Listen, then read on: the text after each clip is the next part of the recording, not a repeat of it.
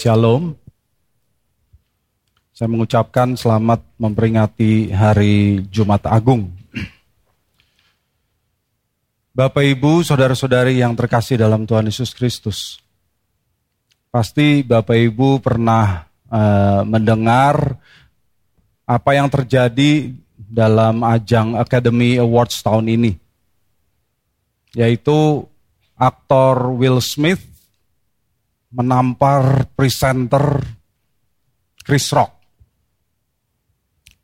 Padahal Will Smith ini sudah lama berusaha memenangkan piala Oscar ya. Jadi dia sebelumnya belum pernah dapat Oscar Bapak Ibu. Nah, mengapa Will Smith menampar Chris Rock? Karena Chris Rock membuat joke tentang istri Will Smith yang rambutnya rontok ya, gara-gara penyakit Bapak Ibu. Dan di acara tersebut ternyata Will Smith benar-benar memenangkan Oscar. Memenangkan Oscar, Oscarnya yang pertama untuk film King Richard ya, aktor terbaik. Bisa dikatakan seharusnya itulah momen terbaik dalam karir Will Smith sebagai aktor. Minimal salah satu momen terbaiknya. Tetapi hasilnya, tindakan Will Smith itu menjadi awal kejatuhannya. Netflix dan Sony sudah mengumumkan untuk menghentikan produksi dua film yang dibintangi oleh Will Smith. Dan Academy juga sudah melarang Will Smith mengikuti kegiatan Academy selama 10 tahun. Ya, jadi bagi Bapak Ibu yang mungkin penggemar Will Smith, mungkin lama kita nonton Will Smith membintangi film baru, Bapak Ibu. Bakal lama. Tapi Chris Rock juga salah, Pak. Iya, betul. Joknya Chris Rock itu tidak pantas. Tidak sopan. Mengorbankan orang lain. Dan tentu menyinggung perasaan Will Smith. Tapi reaksi dengan kekerasan Apalagi bagi seorang aktor berkali Oscar seperti Will Smith. Itu jelas tidak pantas Bapak Ibu. Tidak bisa dibenarkan. Dan kalau kita sebagai orang Kristen, saya melihat malah kita bisa menarik pelajaran dari Chris Rock. Awalnya, dia sangat tidak seperti Kristus. Dia tidak bisa mengendalikan lidahnya. Yakobus 3 ayat 5 sampai 6. Tidak bisa mengekang lidahnya. Tetapi setelah ditampar pipi kanannya, Chris Rock jadi seperti Kristus Bapak Ibu. Yaitu dia memberikan pipi kirinya. Matius 5 ayat 39. Dia nggak melawan. Bahkan waktu ditanya apakah kamu mau mengajukan tuntutan? Enggak, saya nggak menuntut. Jadi berubah dia dari tidak seperti Kristus jadi seperti Kristus. Ya memang Bapak Ibu kita bisa salah seperti kedua orang ini. Kedua-duanya memang salah. Tapi di sini saya ingin mengatakan bahwa yang lebih tragis itu adalah jika kita seperti Will Smith yang sedang di puncak ketenarannya malah jatuh tergelincir. Karena itu saya ingat apa yang ditulis oleh Paulus dalam 1 Korintus 10 ayat 12. Sebab itu, siapa yang menyangka bahwa ia teguh berdiri, hati-hatilah supaya ia jangan jatuh. Nah, Bapak Ibu, kita melihat kok, bukan cuma Will Smith yang jatuh.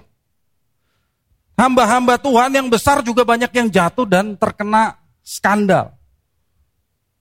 Mungkin masih segar juga dalam ingatan kita ya seorang apologet kenamaan dari Amerika yang setelah meninggal ternyata terbongkar kasusnya. Bahwa dia sebetulnya punya kehidupan yang begitu gelap. Setelah dia meninggal. Dan baru-baru ini juga seorang e, pemimpin gereja besar di Sydney, Australia. Terjerat kasus asusila dan akhirnya dia harus berhenti dari posisinya.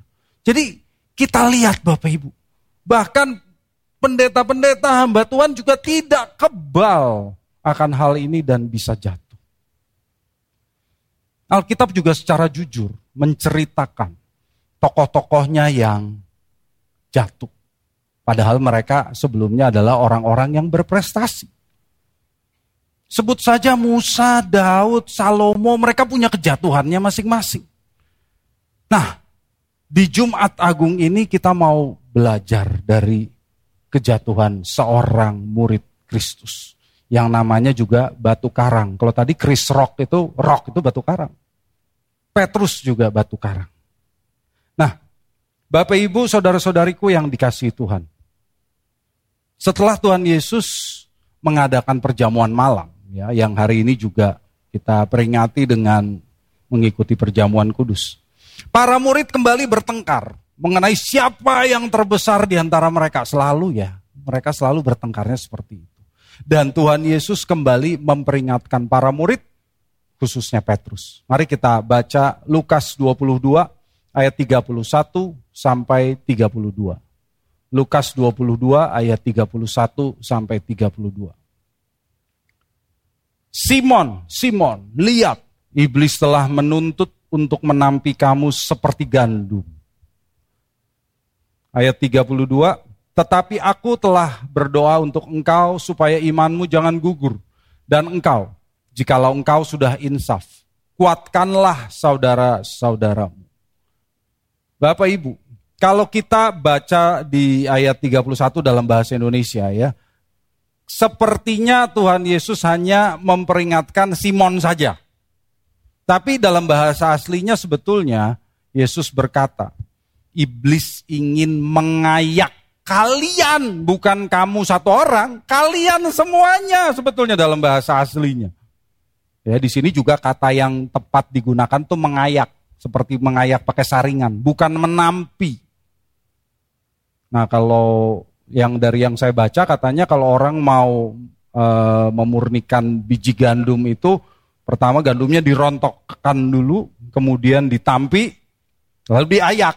Nah, baru dapat gandum yang bersih murni ya, sementara sekamnya bisa disingkirkan. Saya bukan orang pertanian jadi saya nggak tahu, tapi yang saya baca begitu katanya.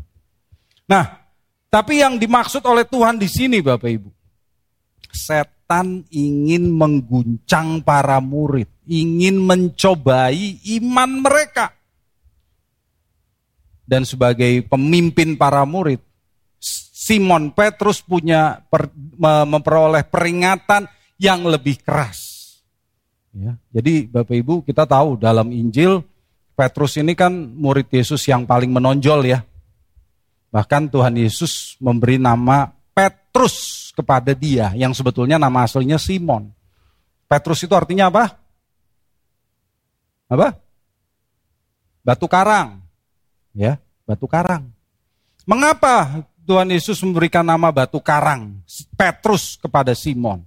Karena dia mengaku bahwa Yesus adalah Mesias anak Allah yang hidup. Dan atas pengakuannya itu Tuhan Yesus memberikan tugas khusus kepada dia untuk mengembangkan gereja. Dan sebagai murid yang paling menonjol tentu Tuhan Yesus memperingatkan dia. Dia itu paling rentan terhadap guncangan. Tapi lihat apa kata Petrus. Kita lanjutkan ayat 33 dan 34.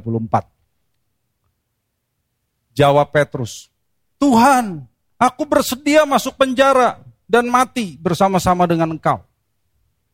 Tetapi Yesus berkata, Aku berkata kepadamu Petrus, hari ini ayam tidak akan berkokok sebelum engkau tiga kali menyangkal bahwa engkau mengenal aku. Bapak ibu saudara-saudariku yang dikasihi Tuhan. Di sini Petrus dengan pedenya bersumbar bahwa dia sanggup membela Tuhan sampai masuk penjara bahkan mati bersama dengan Yesus.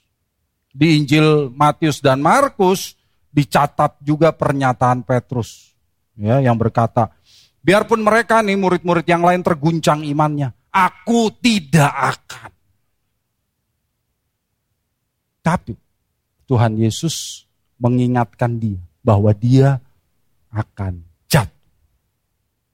Bapak Ibu, Perhatikan, dalam ayat ini, inilah satu-satunya dalam Injil ya tercatat Yesus memanggil Simon Petrus dengan nama yang diberikan kepadanya. Petrus, di sini disebut Tuhan Yesus memanggil dia Petrus. Biasanya baca ayat-ayat yang lain, Tuhan Yesus memanggil Simon Petrus itu Simon. Cuma di ayat ini dia panggil Petrus. Kenapa? Tuhan Yesus ingin mengingatkan Petrus tentang nama yang diberikan olehnya itu. Hei, kamu batu karang. Tetapi ingat, nama batu karang itu aku yang memberikan. Tuhan yang memberikan. Jadi, kalau dia mengatakan dirinya batu karang, dia harus ingat bahwa dia batu karang hanya jika dia bergantung kepada Tuhan. Jika dia bergantung pada kekuatannya sendiri, dia bukan batu karang. Ya, ingat nama itu aku yang beri kata Yesus. Kalau dia mengandalkan kekuatannya sendiri, dia akan gagal. Tuhan Yesus sudah memperingatkan itu. Jadi kita juga harus ingat Bapak Ibu. Jangan sampai kita bersumbar macam-macam. Wah nggak mungkin saya jatuh, saya kuat, saya kuat. Saya ikut doa pagi, siang, malam, puasa. Orang lain dua puasa udah selesai, saya tetap puasa. Sepanjang tahun saya kuat, saya nggak akan jatuh. Tunggu dulu, itu dari Tuhan atau dari kita sendiri? Tuhan Yesus tuh mengingatkan Simon, eh kamu ngomong begitu itu dari aku atau dari kamu sendiri? Jangan sampai itu datang dari kita sendiri Bapak Ibu. Ya, mengandalkan kekuatan sendiri bisa jatuh. Hati-hati. Dan lihat, apakah Petrus memperhatikan peringatan Tuhan? Enggak. Dia tetap memper, mem, mengandalkan kekuatannya sendiri. Dia merasa dirinya kuat. Dan merasa dirinya kuat itulah kelemahannya. Itulah titik kelemahan Petrus. Petrus ini selalu merasa dirinya itu bertanggung jawab menjaga keselamatan Yesus. Coba seperti Bapak Ibu ketahui. Ketika Tuhan Yesus ditangkap di malam hari setelah dia berdoa di Taman Getsemani. Apa yang dilakukan oleh Petrus? Dia menghunus pedangnya lalu mengayunkannya ke telinga hamba imam besar sampai putus. Mengapa dia melakukan itu? Karena dia merasa itulah cara dia membela Yesus. Dan itu bukan dari Tuhan, itu dari dirinya sendiri. Kemudian ketika Yesus dibawa ke istana imam besar untuk diinterogasi, apa yang dilakukan Petrus? Dia ikut, dia ikutin dari jauh. Untuk apa? Karena dia ingin membuktikan apa yang tadi dikatakannya. Aku siap masuk penjara, aku siap mati buat engkau. Yang penting aku melindungi engkau. Padahal Tuhan Yesus perlu dilindungi atau enggak? Enggak, Tuhan Yesus enggak perlu dilindungi. Malah Petrus yang bukan siapa-siapa ini, yang merasa dirinya sanggup melindungi Tuhan. Dan dia dalam hati berkata, aku nih yang melindungi. Lihat, murid-murid yang lain semua kabur, tunggang langgang ketakutan. Aku yang membela guruku sendirian. Tapi kalau kita baca di Injil Yohanes, tercatat juga bahwa Petrus bisa masuk ke istana imam besar karena bantuan pertolongan Yohanes. Kenapa? Karena Yohanes punya koneksi dengan imam besar, makanya dia dikasih masuk. Kok bisa Yohanes punya koneksi dengan imam besar? Nah, Bapak Ibu, ini sudah dibahas di pendalaman Alkitab e-home study GSKI Fluid ya, diadakan setiap bulan. Rekamannya ada di channel YouTube GSKI Fluid. Sekalian promosi. Nanti lain kali kalau ada lagi Bapak Ibu, ayo ikutlah. Bapak Ibu bisa tahu yang aneh-aneh begini ya. Kok bisa tuh Yohanes punya koneksi sama imam besar? Kan dia kan orang Galilea, nelayan. Kok bisa ya? Nah, itu nanti kita bahas ya.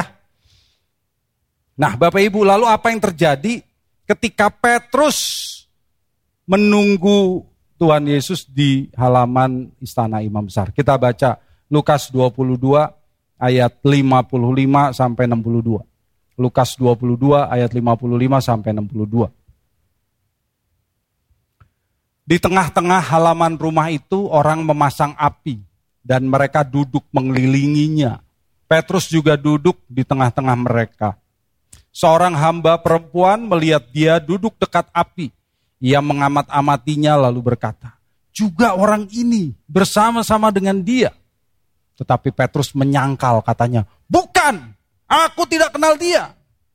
Tidak berapa lama kemudian seorang lain melihat dia lalu berkata, engkau juga seorang dari mereka. Tapi Petrus berkata, bukan, aku tidak. Dan kira-kira sejam kemudian seorang lain berkata dengan tegas, sungguh orang ini juga bersama-sama dengan dia, sebab ia juga orang Galilea. Tetapi Petrus berkata, bukan, aku tidak tahu apa yang kau katakan. Seketika itu juga sementara ia berkata, berkokoklah ayam. Lalu berpalinglah Tuhan memandang Petrus. Maka teringatlah Petrus bahwa Tuhan telah berkata kepadanya, Sebelum ayam berkokok pada hari ini, engkau telah tiga kali menyangkal aku. Lalu ia pergi keluar dan menangis dengan sedihnya. Ya, Bapak Ibu, saudara-saudariku yang terkasih dalam Tuhan. Kisah ini pasti tidak asing bagi Bapak Ibu. Ini kisah yang sudah kita kenal. Saat Petrus sedang berdiam di api unggun, orang-orang bisa kenal dia orang-orang bisa tahu, wah ini pasti pengikut Yesus. Kenapa dia bisa ketahuan pengikut Yesus? Ketahuan dia itu orang Galilea, Bapak Ibu. Orang Galilea itu penampilannya beda dengan orang Yudea, orang Yerusalem. Bahasanya juga beda. Dialeknya beda. Logatnya beda. Sekalipun dia berusaha pakai logat Yerusalem, susah. Logat Galilea itu kental. Sama seperti orang Surabaya yang sudah tinggal di Jakarta puluhan tahun tetap aja ketahuan orang Surabaya, benar nggak? Orang Medan tinggal di Jakarta puluhan tahun tetap ketahuan orang Medan. Nggak bisa hilang Bapak Ibu. Sama orang Galilea juga nggak bisa pura-pura jadi orang Yudea. Ketahuan. Dan yang menyedihkan Sekalipun tadi Petrus berkata, aku siap mati buat engkau Tuhan. Lalu dia berpikir dia mau ngikutin Yesus karena berpikir Tuhan Yesus itu butuh pembelaan dia. Di sini kelemahan Petrus tampak. Yaitu ketika ditanya dia nggak mau mengakui bahwa dia itu pengikut Kristus. Kau pengikut dia kan? Nggak mau ngaku dia. Mengapa Bapak? Karena dia takut. Takut apa sih? Takutnya karena ketahuan dari seorang hamba perempuan coba. Ketahuan oleh seorang hamba, coba takut. Lah, kok bisa begitu? Padahal Petrus bilang dia ini batu karang loh. Batu karang kok takut sama hamba perempuan coba. Hamba perempuan Petrus tadi berkata, aku rela di penjara bagi Tuhan. Aku rela bagi mati bagi Tuhan. Baru ketemu hamba perempuan sudah menyerah. Coba, gimana sih ini orang? Itu yang menanya dia itu bukan tentara Romawi. Apalagi pengadilan Sanhedrin. Bukan. Yang bertanya itu hamba perempuan yang tidak punya kuasa apa-apa. Sementara Tuhan Yesus sedang menghadapi pengadilan Sanhedrin yang bisa memberikan fatwa mati kepadanya. Coba. Tapi Tuhan Yesus tidak takut. Petrus menghadapi hamba perempuan saja takut. Coba. Tuhan Yesus yang sedang menghadapi ancaman hukuman mati jika dia terbukti menghujat Allah atau terbukti menista agama. Tidak takut. Dia tidak menyangkal bahwa dirinya itu Mesias anak Allah. Dia tidak menyangkal. Nah mungkin Bapak Ibu sekarang berpikir, wah kalau gitu Petrus mungkin bukan orang Kristen sejati. Karena orang Kristen yang benar tidak mungkin menyangkal Yesus. Itu salah Bapak Ibu. Petrus itu pengikut Yesus sejati. Kalau tidak, Tuhan Yesus tidak akan memberikan nama Petrus kepada Simon. Dia punya hubungan yang begitu dekat, begitu karib dengan Tuhan Yesus sendiri. Jadi nggak perlu diragukan bahwa Petrus itu orang Kristen sejati yang dengan sepenuh hati mengikut Tuhan Yesus. Jadi apa Bapak Ibu yang perlu kita sadari di sini? Yang perlu kita sadari, siapa pun kita, bahkan seorang murid Yesus, seorang rasul, pemimpin kedua belas rasul, tidak kebal dari kejatuhan. Seorang yang kuat bagai batu karang, tidak kebal dari kejatuhan. Karena itu kita jangan menganggap hari ini saya kuat, nggak mungkin saya jatuh. Ingat tadi Paulus berkata apa? Siapa yang menyangka bahwa ia teguh berdiri, hati-hati supaya jangan jatuh.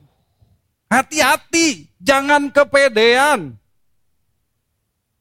Tapi kita semua kan orang-orang jatuh, orang-orang gagal. Iya, kita semua orang jatuh, orang gagal. Kita sudah jatuh ke dalam dosa Bapak Ibu. Kita semuanya orang jatuh. Tapi mungkin ada kejatuhan yang Bapak Ibu rasa lebih besar. Bapak Ibu merasa saya jatuh, saya gagal seperti Petrus. Bagi Bapak Ibu yang mengikuti khotbah ini, yang hadir maupun yang di rumah. Ingat, Tuhan Yesus tidak akan meninggalkan saudara. Amin. Allah tidak akan meninggalkan Bapak Ibu begitu saja. Allah juga mengasihi Petrus. Allah mengasihi saudara. Allah mengasihi saya. Allah mengasihi seluruh dunia ini. Dan karena itu ada harapan bagi orang-orang yang jatuh. Ada harapan bagi orang-orang yang gagal. Amin. Kita semua pasti punya kejatuhan kok.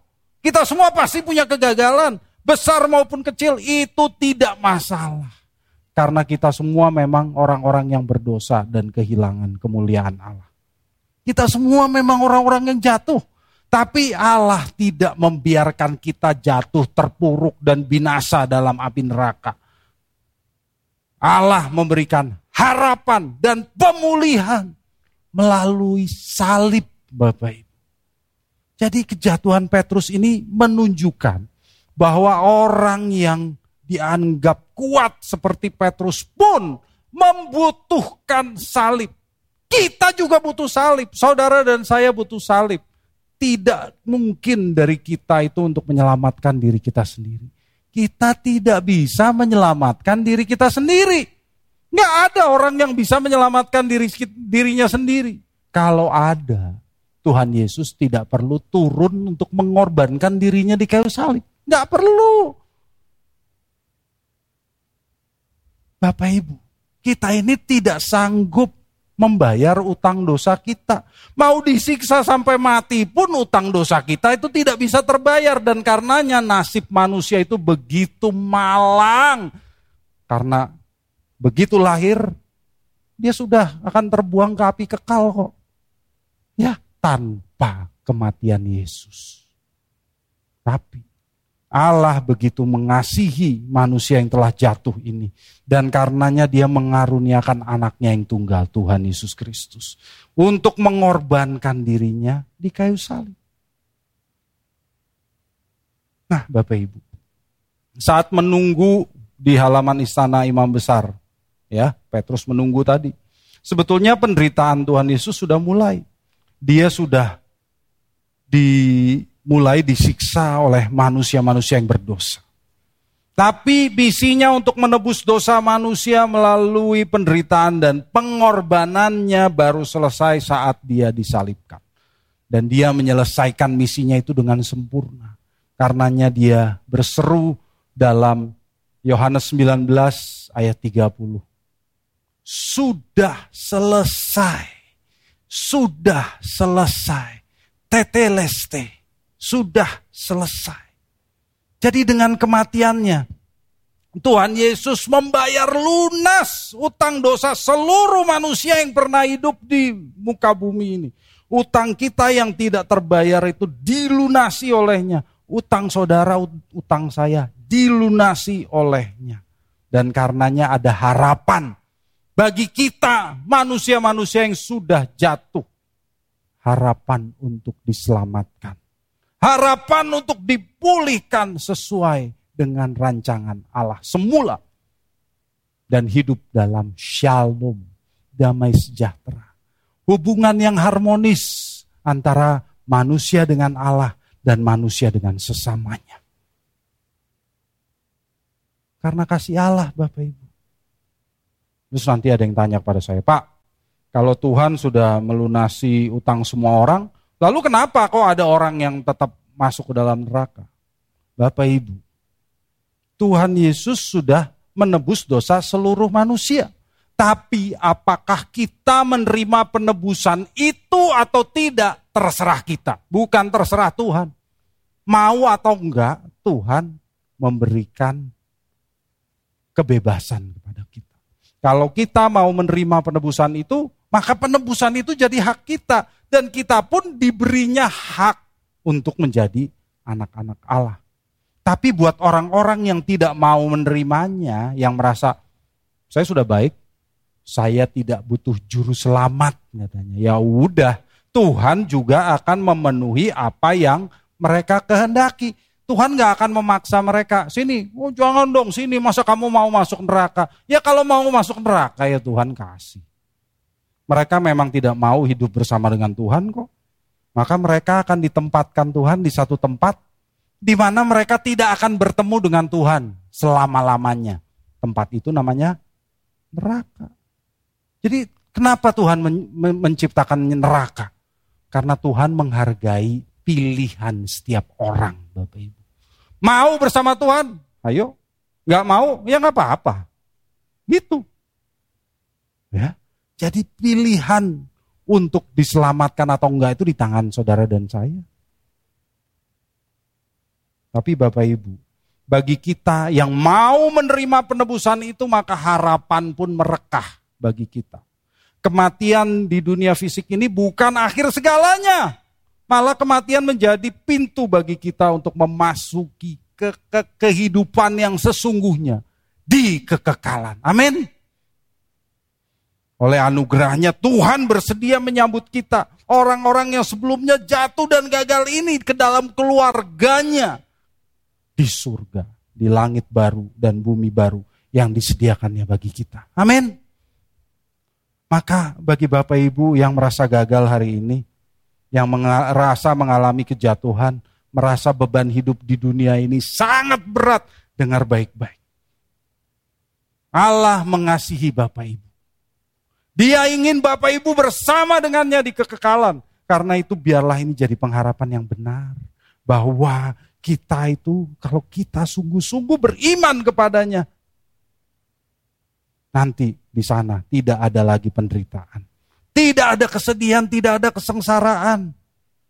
Kalau selama ini Bapak Ibu dirundung masalah yang berat, yang tidak bisa di rasanya tidak bisa ditanggung, nggak apa-apa. Nanti di surga, di langit baru, bumi baru, nggak ada masalah seperti itu Bapak Ibu. Jadi apa yang harus kita lakukan agar kita menerima penebusan Tuhan Yesus dan dipulihkan? Percaya, mengaku dosa kita, dan bertobat. Serahkan diri kita kepadanya, hidup sesuai dengan kehendak. Bapak Ibu, saudara-saudariku yang dikasih Tuhan. Perhatikan, tadi Petrus sadar akan kegagalannya itu saat ayam berkokok dan dari dalam istana Tuhan imam besar. Dari jauh Tuhan Yesus memandang dia, Tuhan Yesus masih sempat nengok ke dia loh. Jadi Tuhan Yesus itu kelihatan dari tempat Petrus lagi berdiam itu kelihatan. Begitu Tuhan Yesus memandang dia, Petrus sadar akan kesalahannya. Lalu dia keluar menangis terseduh-seduh. Bapak, Ibu, Saudara-saudariku. Kita tahu selanjutnya Petrus bertobat. Tidak ada dosa atau kesalahan yang terlalu besar yang tidak dapat diampuni oleh Allah. Tuhan Yesus disangkal oleh Petrus. Petrus sudah menyangkal gurunya, Tuhannya. Dia sudah mengkhianati Tuhan, tapi dia bertobat. Tuhan mengampuninya atau tidak Bapak Ibu? Ya, Tuhan Yesus mengampuninya. Maka coba Bapak Ibu pikir, kalau Yudas Iskariot yang sudah mengkhianati Tuhan Yesus itu bertobat, Tuhan Yesus mengampuni atau tidak? Iya, Tuhan Yesus akan mengampuni dia. Tidak ada dosa apa pun yang terlalu besar sehingga Tuhan tidak dapat mengampuninya. Sekalipun Yudas menjual Yesus sehingga Tuhan Yesus mati di salib. Kalau dia bertobat, Tuhan tetap akan mengampuni dia. Sayangnya kita tahu apa yang terjadi dengan Yudas. Ya, dia menyesal tapi tidak bertobat, malah dia bunuh diri. Akhirnya dia tidak bertobat. Ya, sudah. Jadi Bapak Ibu, jangan Bapak Ibu berpikir, dosa saya terlalu besar. Mana mungkin Tuhan mengampuni saya? Lalu dosa apa yang terlalu besar itu apa? Zina, korupsi, pembunuhan. Kalau Tuhan Yesus bersedia mengampuni Petrus yang mengkhianatinya dan bahkan Yudas yang mengakibatkan dirinya kehilangan nyawanya kalau Yudas bertobat. Maka dosa apa lagi yang terlalu besar Bapak Ibu yang tidak bisa diampuni oleh Tuhan? Enggak ada. Anugerah Tuhan itu berlimpah bagi kita. Enggak ada dosa yang tidak diampuni olehnya. Dalam hal ini kita tinggal memilih. Percaya atau tidak. Udah, itu aja. Percaya akan anugerahnya atau tidak. Terserah Bapak Ibu. Tuhan sudah memberikan jalan penebusan bagi kita. Mau terima jalan itu? Amin. Kalau mau cari jalan sendiri ya silakan gitu loh. Tuhan juga tidak memaksa, tapi Tuhan sudah memberikan jalannya. Ini loh. Anakku aku serahkan mati di kayu salib buat kamu. Kamu terima bertobat, kamu diampuni. Kalau mau cari jalan sendiri karena nggak percaya ya silakan. Ya. Bapak Ibu, kita lihat setelah Petrus bertobat, Tuhan Yesus tidak lagi memandangnya sebagai orang yang jatuh.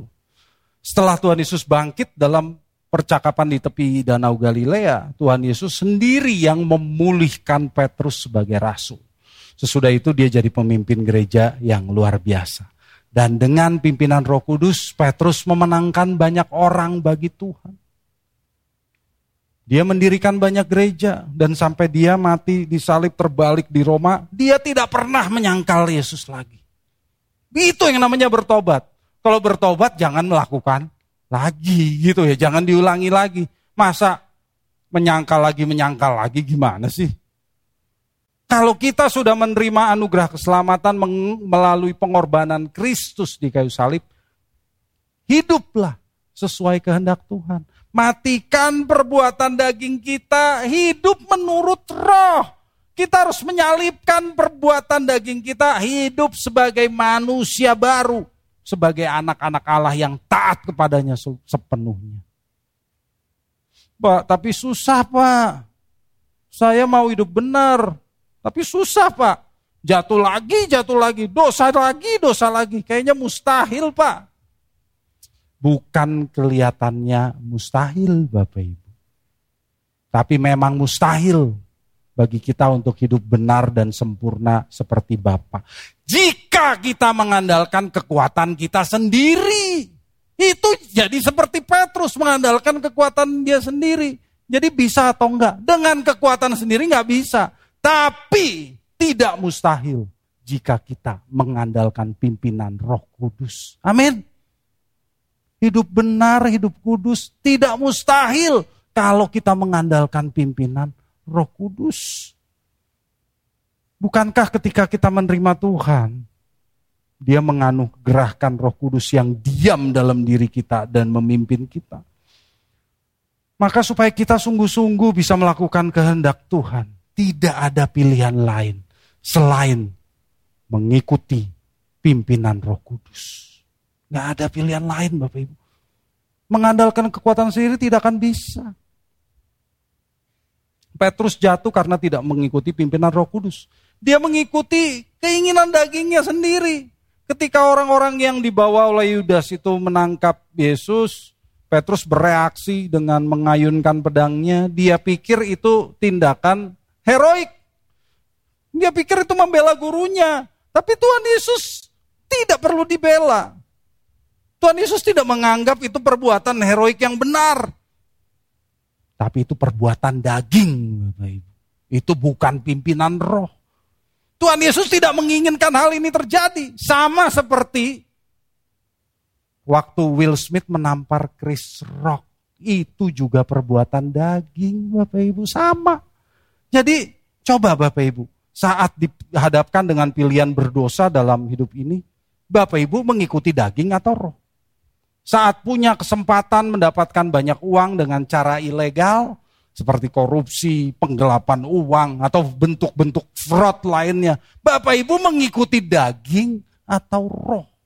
Saat Bapak Ibu yang sudah menikah punya kesempatan untuk mendapatkan wanita atau pria lain yang lebih cantik atau ganteng, lebih kaya, lebih muda. Bapak Ibu mengikuti pimpinan daging atau roh. Jadi Bapak Ibu mau tegak berdiri atau jatuh itu tergantung daripada apakah kita mengikuti roh atau daging. Itu saja. Kalau kita mau hidup benar, ikutlah pimpinan roh. Udah, nggak ada nggak ada pilihan lain. Saat Petrus berdiam di dekat api, saat dia menghadapi tekanan yang diberikan oleh orang-orang di sekitarnya, Petrus mengalah kepada dagingnya dan memilih untuk menyangkal gurunya. Padahal kalau dia mengikuti roh, dia melawan tekanan itu dan dia sanggup untuk setia kepada Yesus. Kalau kita Bapak Ibu diperhadapkan dengan tekanan dari sekeliling kita, dari lingkungan kita, dari orang-orang sekitar kita, Bapak Ibu mengikuti pimpinan daging atau roh. Saat lingkungan saudara menekan saudara untuk menjadi seperti mereka, untuk menjadi pecandu alkohol, judi, narkoba. Saudara mengikuti daging atau roh. Saat lingkungan menekan saudara dengan hinaan, celaan, tertawaan, bully karena saudara mau hidup benar, mengikut Tuhan, saudara mengikuti daging atau roh. Kejatuhan dan kegagalan terjadi pada saat kita mengalah kepada keinginan daging kita, Bapak Ibu. Saya ulangi. Kejatuhan dan kegagalan terjadi saat kita mengalah pada keinginan daging kita. Karena itu mari Bapak Ibu, saya ajak dalam hari Jumat Agung ini. Mari kita bertobat setiap hari. Serahkan hidup kita pada pimpinan roh kudus. Tuhan yang baik itu mengasihi kita. Amin. Jangan berkata aku gagal. Hidup kudus itu terlalu sulit. Selama kita masih bernafas, Tuhan dan Juru Selamat kita yang mengasihi kita itu masih memberikan kesempatan kepada kita. Sekalipun kita adalah seorang pendosa besar, Tuhan Yesus adalah Juru Selamat yang jauh lebih besar. Amin. Maka saya ingatkan Bapak Ibu, jangan menunda lagi untuk bertobat. Karena kita nggak tahu berapa lama tenggat yang diberikan Tuhan kepada kita. Kapan Tuhan panggil kita pulang? Nggak tahu. Jadi jangan tunda lagi. Kasihnya terlalu besar kepada kita kalau kita mau bertobat. Bapak Ibu mau bertobat? Bapak Ibu mau bertobat? Puji Tuhan. Di hari Jumat Agung ini. Mari saya ajak kita semua meminta kepada Allah. Agar kita makin peka akan suara roh kudus sehingga kita dapat mengikuti pimpinannya. Mari saya ajak belajar firman Allah supaya kita makin mengerti kehendaknya. Yang serius belajar firman Allah. Hanya datang ke gereja sekali seminggu itu nggak cukup Bapak Ibu. Kita harus makin serius di singkatnya hari-hari hidup kita ini. Dan belajarlah melakukan kehendak Allah dengan kekuatan kita sendiri itu mustahil. Tapi dengan kuasa Roh Kudus yang bekerja dalam diri Bapak Ibu, tidak ada yang mustahil. Amin. Amin. Kiranya firman ini memberkati Bapak Ibu. Bagi Bapak, Ibu, Saudara-saudari yang terpanggil untuk mendukung pelayanan GSKI Pluit dapat memberikan persembahan ke rekening BCA KCU Pluit dengan nomor 1686533388 atas nama GSKI Pluit. Terima kasih atas dukungan persembahan saudara. Tuhan Yesus memberkati.